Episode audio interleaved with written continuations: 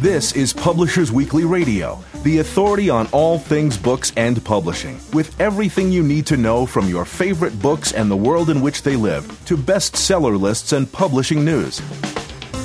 Here's the inside story on your favorite story. Publishers Weekly Radio, with your hosts, Rose Fox and Mark Rotella. Hello and welcome to Publishers Weekly Radio on the web at publishersweekly.com slash pwradio and also available on iTunes. I'm Rose Fox and I'm a reviews editor at Publishers Weekly. And I'm Mark Rotella, Senior Editor at Publishers Weekly. We're bringing you the very best of book talk directly from PW's offices in New York City, the heart of the book publishing world. On today's show, author Dinaw Mengestu discusses his new novel, All Our Names. Then PW Reviews editor Annie Coreno dishes on celebrity books. But first, we've got something special for you. Brian McDonald is here in the office to bring us an exclusive preview of the upcoming BookCon. Hey, Brian, thanks so much for joining us. Thanks for having me, Mark and Rose. How's everybody doing today? Doing very well, thank you. It's great to have you here and nice to have you in the office. Always a treat to have people come by and pay us a visit. So tell us a little bit about BookCon. What is it? When is it? Where is it? Sure. Uh, BookCon is a new consumer facing book event. It's Saturday, May 31st at the Javits Center in New York City it's a collaboration between ReedPop. ReedPop is the organization that runs New York Comic Con and various pop culture shows, and Book Expo America, which is a long standing trade show that's been a big player in the book industry for a long time. So, what we're doing is bringing the two uh, organizations together to collaborate and put forward a really nice fan facing celebration of books.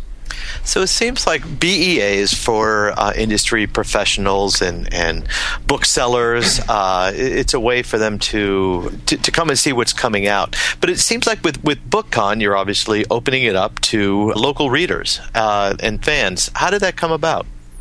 Well, I think it's a natural progression. Um, there's more and more interest in books and content, and you know the the thing the thing that we've noticed, Mark, over the years with with ReedPop events and the the comic shows, and we even do some video game shows, like people that are engaging in things on their own, have it be books, video games, comics, film, they like to get together. Uh, you know, live events are really are something that's really interesting and I believe as we go more digital and, and, you know kind of communicating electronically more and more, it's important to see faces and you know meet like-minded fans, meet authors, meet content creators. Um, seems like that's just a gap that that should be filled in our mind. Mm-hmm. So this is basically Comic Con for books. I guess it's a nice way to put it. Yeah. I come from the science fiction fantasy side of things. Cool. We're about to celebrate the 75th Worldcon, so I'm very familiar with this idea of people getting together to talk about books. But Worldcons tend to be, you know, four or five or six thousand people. You're talking right. about something much bigger than that. A little bit bigger. I mean, I think our ideal number for for consumers and fans in the Javits Center on the th- on May 31st would be to I'd say probably 10,000 people. Mm-hmm. That would be insanely busy, but insanely busy is good and fun and gives a good vibe. Can you talk a little bit about what you have planned for the uh, for that Saturday? Yeah, sure. Happy to do that. Um, well, first things first, uh, the content is really leading the charge for us. Um, we have relationships through BEA, through Book Expo, the the trade piece of this, um, with all the major publishers here in the city, and they've been really, really supportive in bringing big name authors. Um, samples of some of the content we have. Um, John Grisham will be interviewed by Carl Hiaasen, which is kind of a really, really cool pairing. Uh, Stan Lee is coming for a panel. Uh, wow. Cassandra Clare, Holly Black uh, will be appearing as well.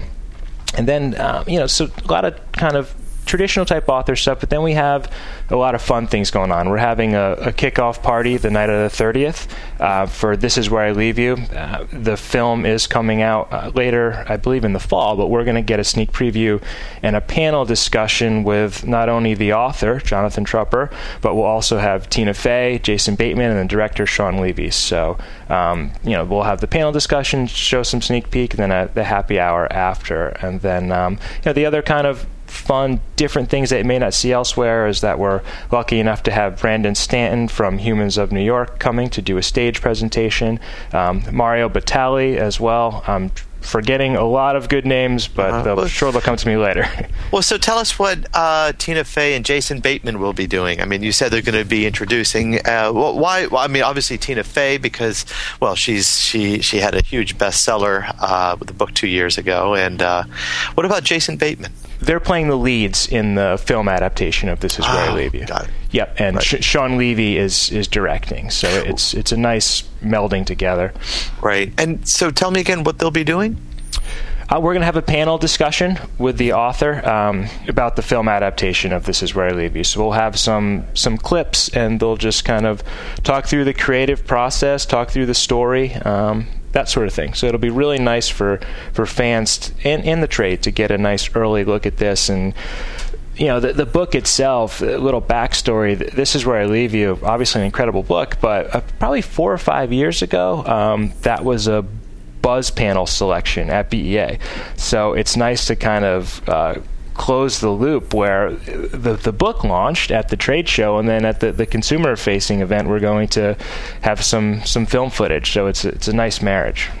So it sounds wonderful. So, uh, tell me now the hours of the event, and do you know where it will be, and will the uh, uh, the attendees be able to walk around uh, BEA, or at least, I, from what I understand, is going to be a limited portion of the uh, of the expo hall that they'll be able to walk around.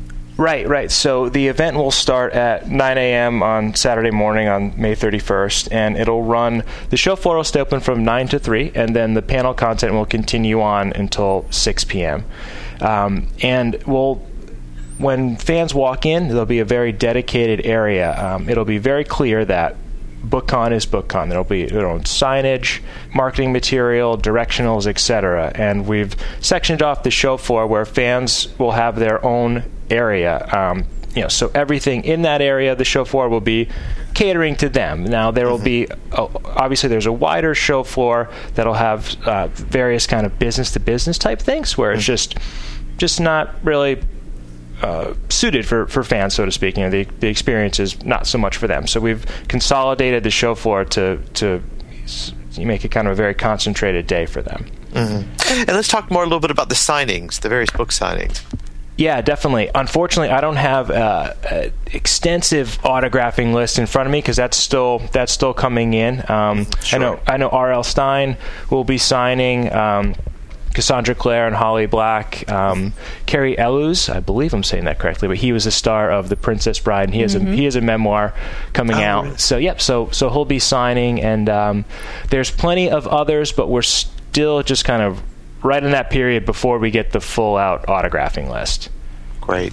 And how do people get in? Is is this a sort of thing where people buy tickets in advance? Or you just kind of show up on the day? Yeah, um, definitely tickets in advance. We obviously will keep our registration desks open for sales, but people can just buy on our website, thebookcon.com. Uh, tickets are thirty dollars, and that ticket gets you show floor, panels, kind of the the whole nine yards. Sounds very exciting. Brian, thank you so much for talking with us. I appreciate it. Thanks for having me. I'm Rose Fox. And I'm Mark Rotella, and this is Publishers Weekly Radio. Next up, Dinaw Mengestu will tell us how his works of fiction reveal some painful truths about war and the modern world. We'll be right back.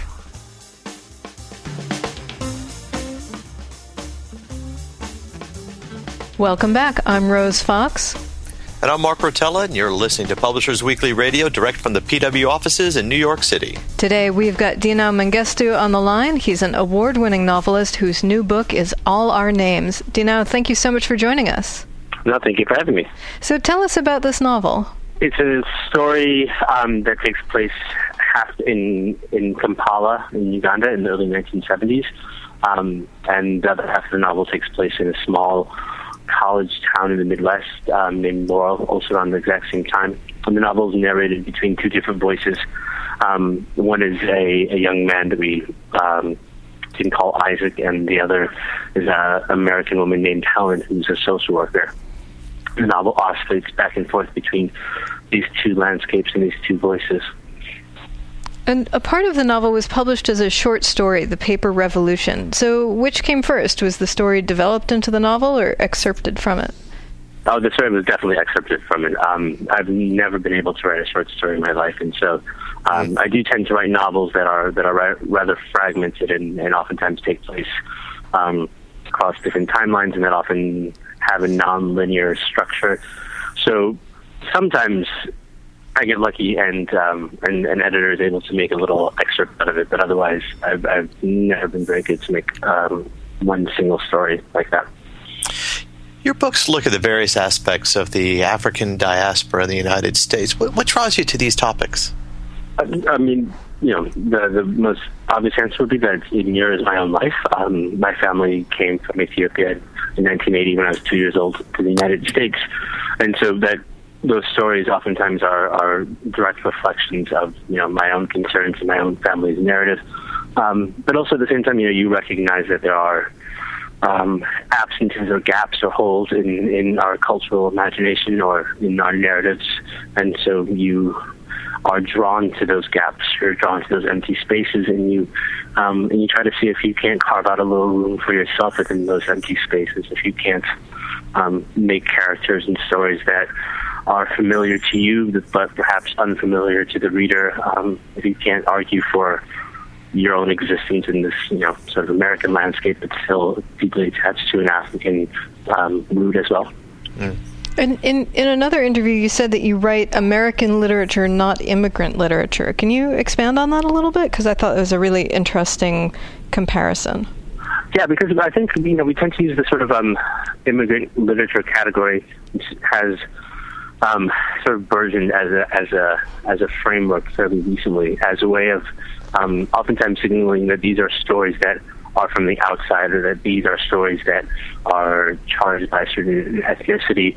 And, and of course, you know, my, my narratives definitely are. They, they, they are stories of, of African characters who come to the U.S., but to, to push them to that side is to somehow also say that they don't belong to the sort of category of American narratives or American literature, or just literature, of course, in general.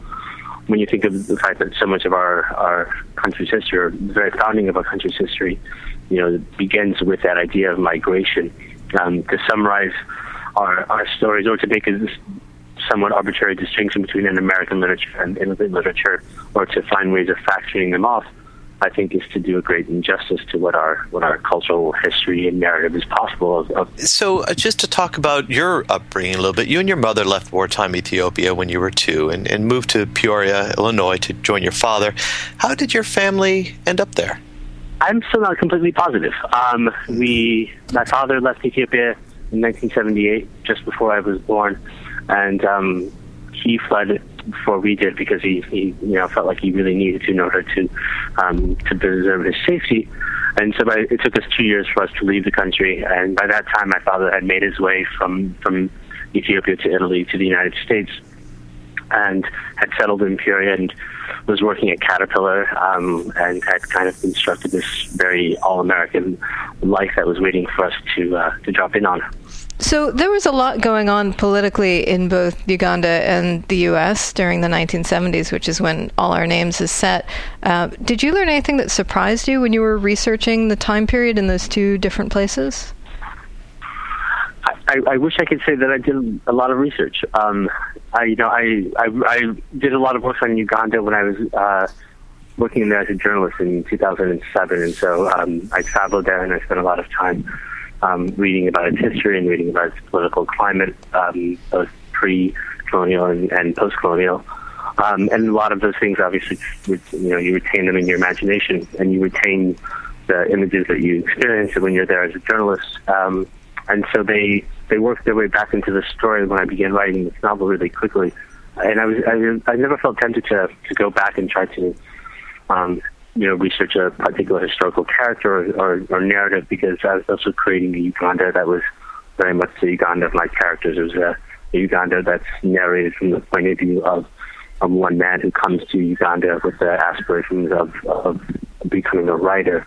Um, and then as for the early 1970s, um, you know, again, like these are uh, what I was always more interested in is how you take the sort of political climate of a particular time and bring it down to the life of an individual character. So, you know, I'm, have not, I'm not that interested in trying to replicate history so much as I am um, trying to figure out how my characters are responding to, to the climate and to the times that they live in. And certainly at that time in, in the U.S., um, in the 1960s, 1970s, there was a lot going on uh, in civil rights and race relations. And this, then you have this relationship, this very personal sort of reflection of that between Isaac and Helen. Um, how do you explore those tensions through the, the lens of an interracial relationship? You know, I mean, that was that was partly why I why I chose that time period. It's um, you know, we went from from the sort of dramatic emergence of of the civil rights movement from the 50s into the early 60s, and a lot of enormous legislative gains were made during that time. And then, you know, post 1968, there's um, sort of, I think, uh, a frustration and a disappointment. You know, Martin Luther King was assassinated. There were a lot of race riots across the country, and this lingering sense that for all the gains of civil rights movement, there's um, you know a persistent sense of discrimination and economic disparity that continued to haunt the country. And so Isaac and Helen are are an aspiring couple um, in that time period where there may not be overt forms of discrimination anymore, but at the same time, you know, when you when you take all that progress and you when you force people to look at um, complexity of an interracial interracial relationship, you can see how much of those anxieties remain, how uncomfortable people still are with seeing um, a couple like that enter into the public sphere. And so, you know, that was one way of of, of showing um, that while a lot has been done, there's still enormous challenges left. Now, you studied at Georgetown, and then you got your MFA from Columbia. How did that shape both those places shape your writing? And were you writing at the time at Georgetown? Definitely. Um, you know, when I began at Georgetown, I I did so with the desire that maybe I'd go into politics international affairs, but um, really knowing that I wanted to become a writer. Um, that that was probably the most essential thing to me. And I spent most of my time in college um, trying to do just that. You know, I wasn't deeply invested in in the traditional collegiate experience. I spent a lot of my time in cafes and in bookstores reading by myself and that was perhaps the most profound effect um, that it helped me carve out a, a, very solitary space for myself and let me be comfortable um, with that solitude. And you know, doing an MFA, I think um, supports that. You know, you find a community of people who who all feel the same way, who are engaged with the same craft and with the same um, strange, lonely process of trying to become a writer. And you've also now been the recipient of nearly a dozen awards. How has that affected your writing? I, I would like to think that it doesn't. Um, you know, because when you, at, least for me, when I I have a book that I'm working on, the, the process is so it's so long and often so tedious um, and so frustrating and at times rewarding um, that you don't really have that much time to to think about uh, things that are outside of it. You know, I think sitting down to work every day requires um, a certain immersion in a particular world, and most of what you've done beforehand or what people have said beforehand um, really slip away in that in those moments of actual writing. You know, outside of that, of course, there's um, you know the sort of public side of you that is very grateful for all the things that have been given to you and for some of the recognition. And those things make it easier and, of course, um, grant you that sort of privileged space to keep writing. But when you're sitting down to work, you're, um, you know, every day you start from scratch by and large, and nothing makes it better. Um, some things can definitely make it worse, but definitely nothing makes it better. And I, and I take it your MacArthur grant uh, probably made it a little bit better if not worse. it makes it, it, definitely definitely does not make it worse, um, right. and it doesn't you know, um, and it does you know, but it, does, it doesn't add any sort of anxiety or extra pressure because it's um, the MacArthur is sort of an affirmation for me. It's, it says that um, you know what you do um, is, is important, and that it you know keeps people interested in, in, in the stories that you decide to tell, even though you may at times feel like those stories are are not that relevant or that important to the culture or society this at least, you know, says, okay, actually they are. So let's talk nonfiction a little bit. You've written a number of articles and essays for various magazines. You mentioned you've traveled a lot in various countries in Africa. Um, how how has that influenced your fiction writing? Um, you know, more and more with, with, with each novel, those those experiences as a journalist find their way into my into my stories. Um, I never plan on it, or I never I never set out to do a story with the idea that someday I may work those narratives into my fiction. Um, but inevitably, I've always found that I'm left with with characters and images um, that continue to haunt me and that find their way into my stories. And so, you know, you take and and steal from all sorts of places. So, um, one of the characters in the novel, Joseph. Um, owes a certain debt to a to a colonel in eastern Congo that I spent time with. Um, definitely, the landscape of of you know these villages and places in Africa owe an enormous debt to my travels throughout the continent, and I don't think I'd be able to to imagine those places as intimately had I not traveled through them. Um, you know, spending time with young soldiers who who are fighting um, very hard to make a better life for themselves and their country. Um, you know, played a big role in my imagining of these, you know, aspiring revolutionaries in Kampala. Dinaw, thank you so much for joining us. Thank you very much. We've been talking with Dinaw Mengestu. You can find his book, All Our Names, in stores right now. I'm Mark Rotella. And I'm Rose Fox, and this is Publishers Weekly Radio. Next up, PW Reviews editor Annie Coreno tells you about some hot new books by and about celebrities, so stay tuned.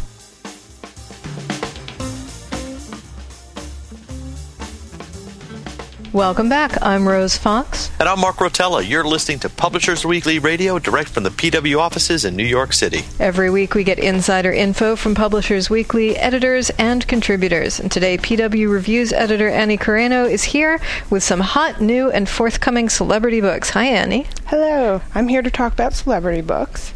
And as usual, there's a lot of books written by celebrities coming out this spring. And now the thing is with these types of books is we all know they sell a lot of copies, but the real test of success is more a question of who buys them. Is it just going to be die-hard fans, or is the book good enough to read uh, for a wider readership? So I'd say the ultimate success story then in recent years is Tina Fey's Bossypants, which sold as of today according to our Nielsen scan, over 1.2 million copies, and wow. that doesn't even include ebooks. So wow. Yep, we've got a couple of contenders here for su- that sort of success, I think. Uh-huh. Um, what you got?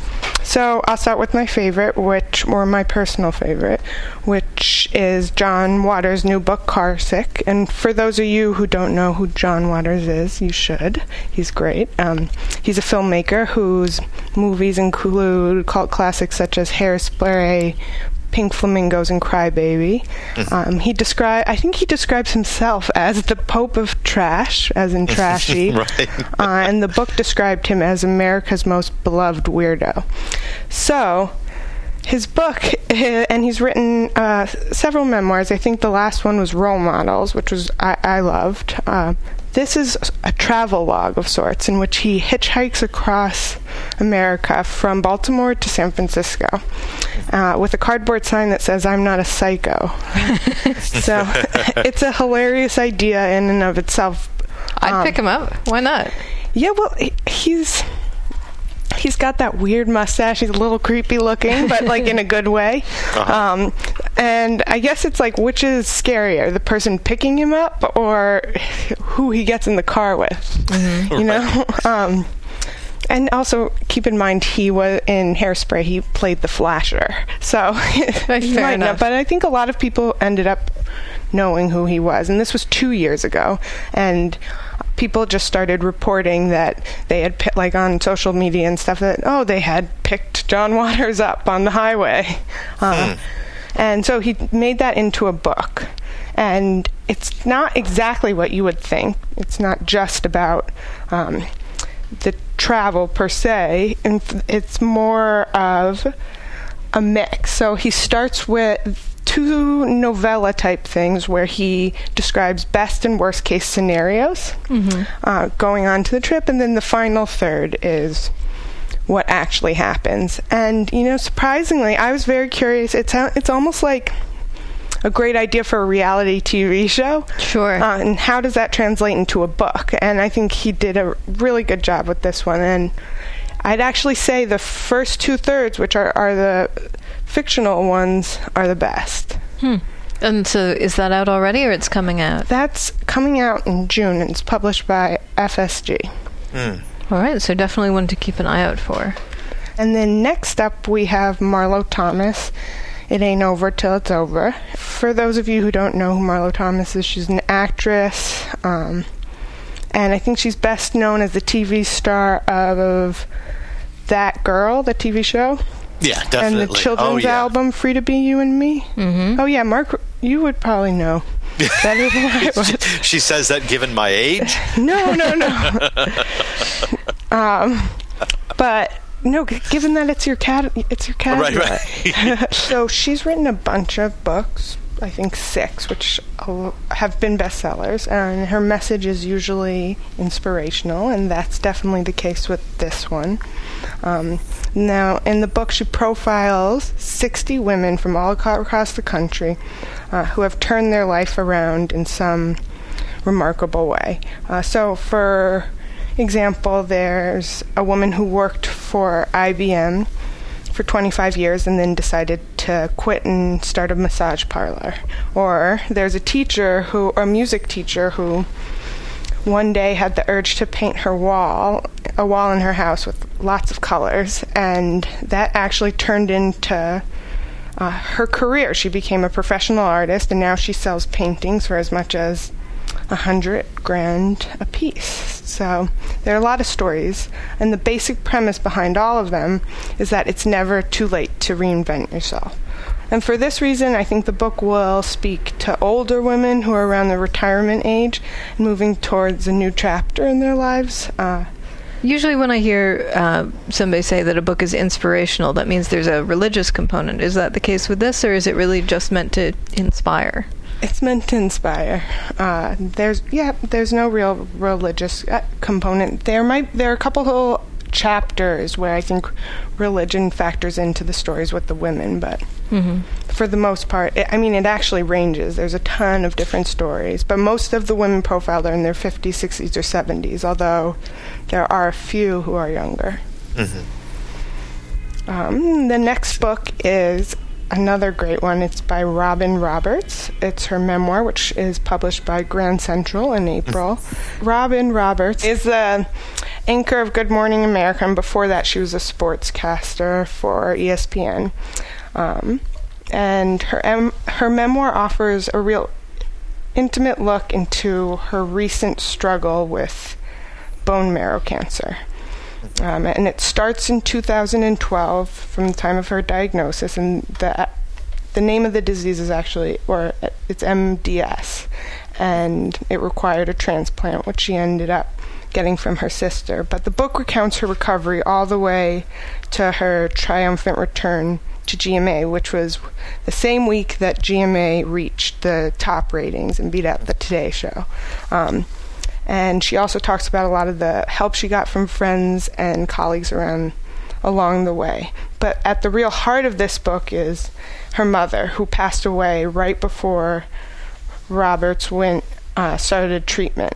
Um, and actually, the book title comes from something her mother used to say, and it's "Everybody's Got Something."